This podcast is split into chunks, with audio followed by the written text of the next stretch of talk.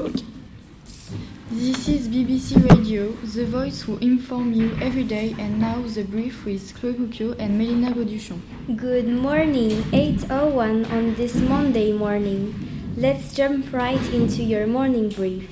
Today, we are going to take you back in the tragical moment of the World War II. In the Pacific, the conquest of America is slow, because the Japan resists relentlessly. The President Truman decided on August 6, 1945, dropped an atomic bomb, little boy, on Hiroshima in Japan. Three days later, a second atomic bomb, Fat Man, was dropped on the city of Nagasaki. These are the only occasions nuclear weapons have ever been used in war. The Manhattan Project was the code name for the American lead effort to develop a functional atomic weapon during World War II. The controversial creation and eventual use of the atomic bomb engaged some of the world's leading scientific minds as well as the US military and most of the work was done in Los Alamos, New Mexico, not the boroughs of New York City for which it was originally named. The Manhattan Project was started in response to fear that German scientists had been working in a weapons use nuclear technology since the 1930s and that Adolf Hitler was prepared to use it. For that news, we take you now to the impact of the bombing on Hiroshima with Chloe. In the early morning of August 6, 1945, bomber Enola Gay flew to the Japanese archipelago with a four and a half ton uranium bomb nicknamed Little Boy. Took off from the Tinian base. On August 6, President Harry Truman gave the order to drop an atomic bomb on a civilian target, the city of Hiroshima, with the objective of surrendering Japan. The bomb was dropped at 8 o'clock. The objective of the attack is to destroy the American fleet station of, at Pearl Harbor in order to conquer Southeast Asia and the Pacific Ocean island without difficulty. Instantly, the bomb destroys the city following the heat wave. Um, 75 people were killed on the spot, several tens and of thousands were seriously burned. In the following weeks, more than 50,000 more people died as, as a result of the radiation. Of the cities, 90,000 buildings, 62,000 were completely destroyed.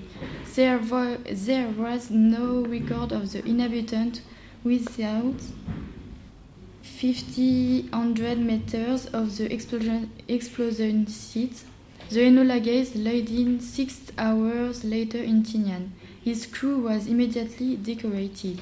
On the morning of August 9, 1945, at about 7:50 a.m., Japanese time, an air red alert was sounded in Nagasaki, but the all clear signal was given at 8:30 when only two B-29 Super Fortress bomber Enola Gay were sighted at 10:50, the Japanese apparently assumed that the planes were only on reconnaissance and no further alarm was given.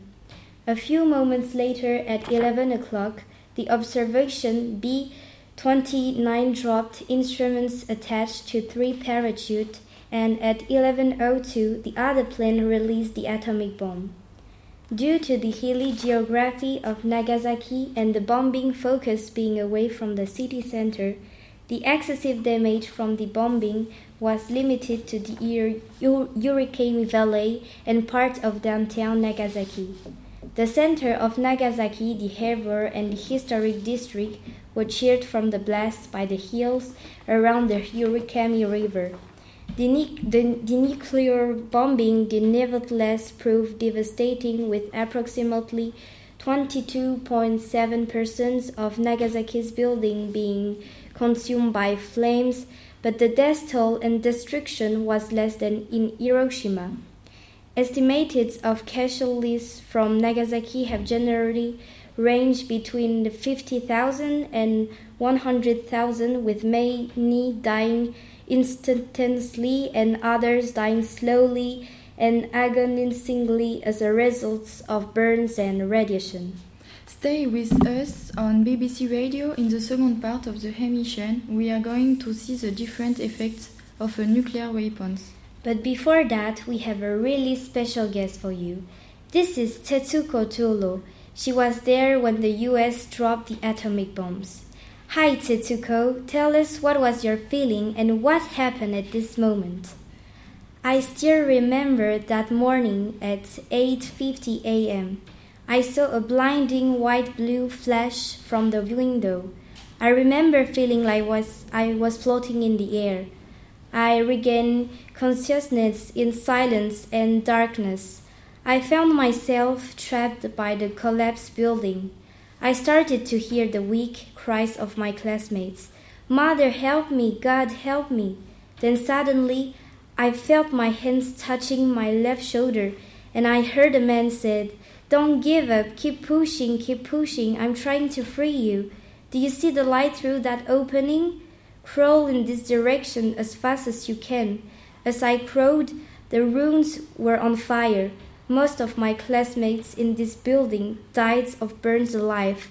I saw an extreme devastation, unimaginable all around me people who were horribly wounded, bleeding, burned, blacked, and swollen.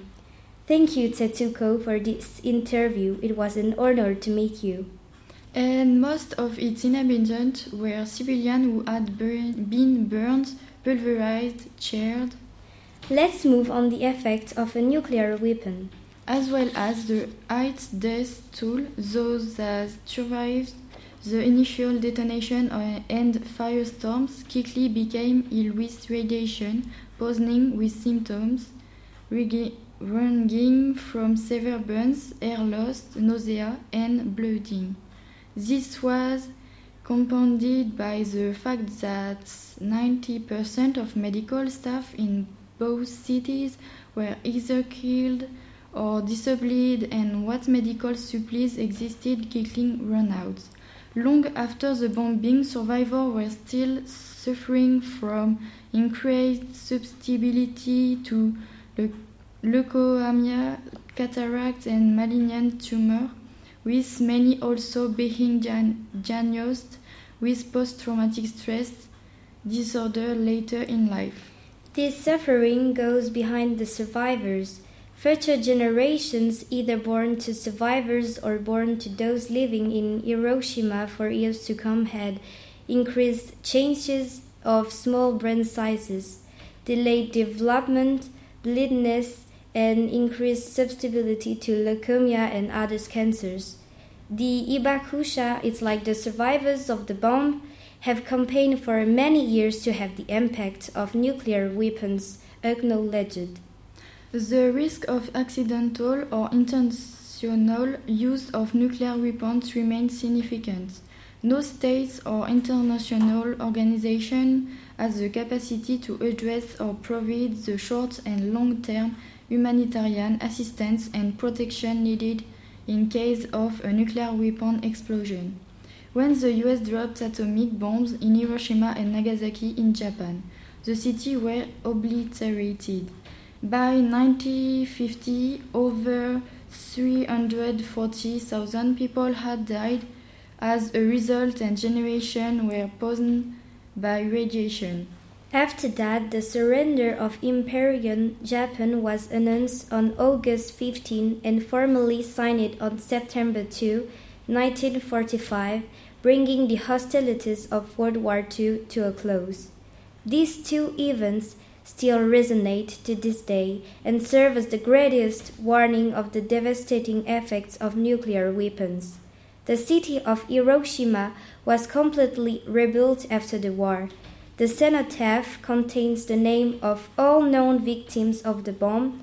A peace flame burns there, intended to remain lit as long as nuclear weapons exist. Also, the dropping of the atomic bomb on Japan marked so the end of the Second World War. Many historians claim that it also triggered the Cold War. Thank you, Chloe, and thank you, Tetsuko. Thank you, Meilina, and see you tomorrow at 8 o'clock to talk about the Cold War. Goodbye. It was BBS Radio, the radio of history. You can find this chronic on our website, BBS Radio. You can ask your question at 3921. It's about 30 cents a minute. Goodbye.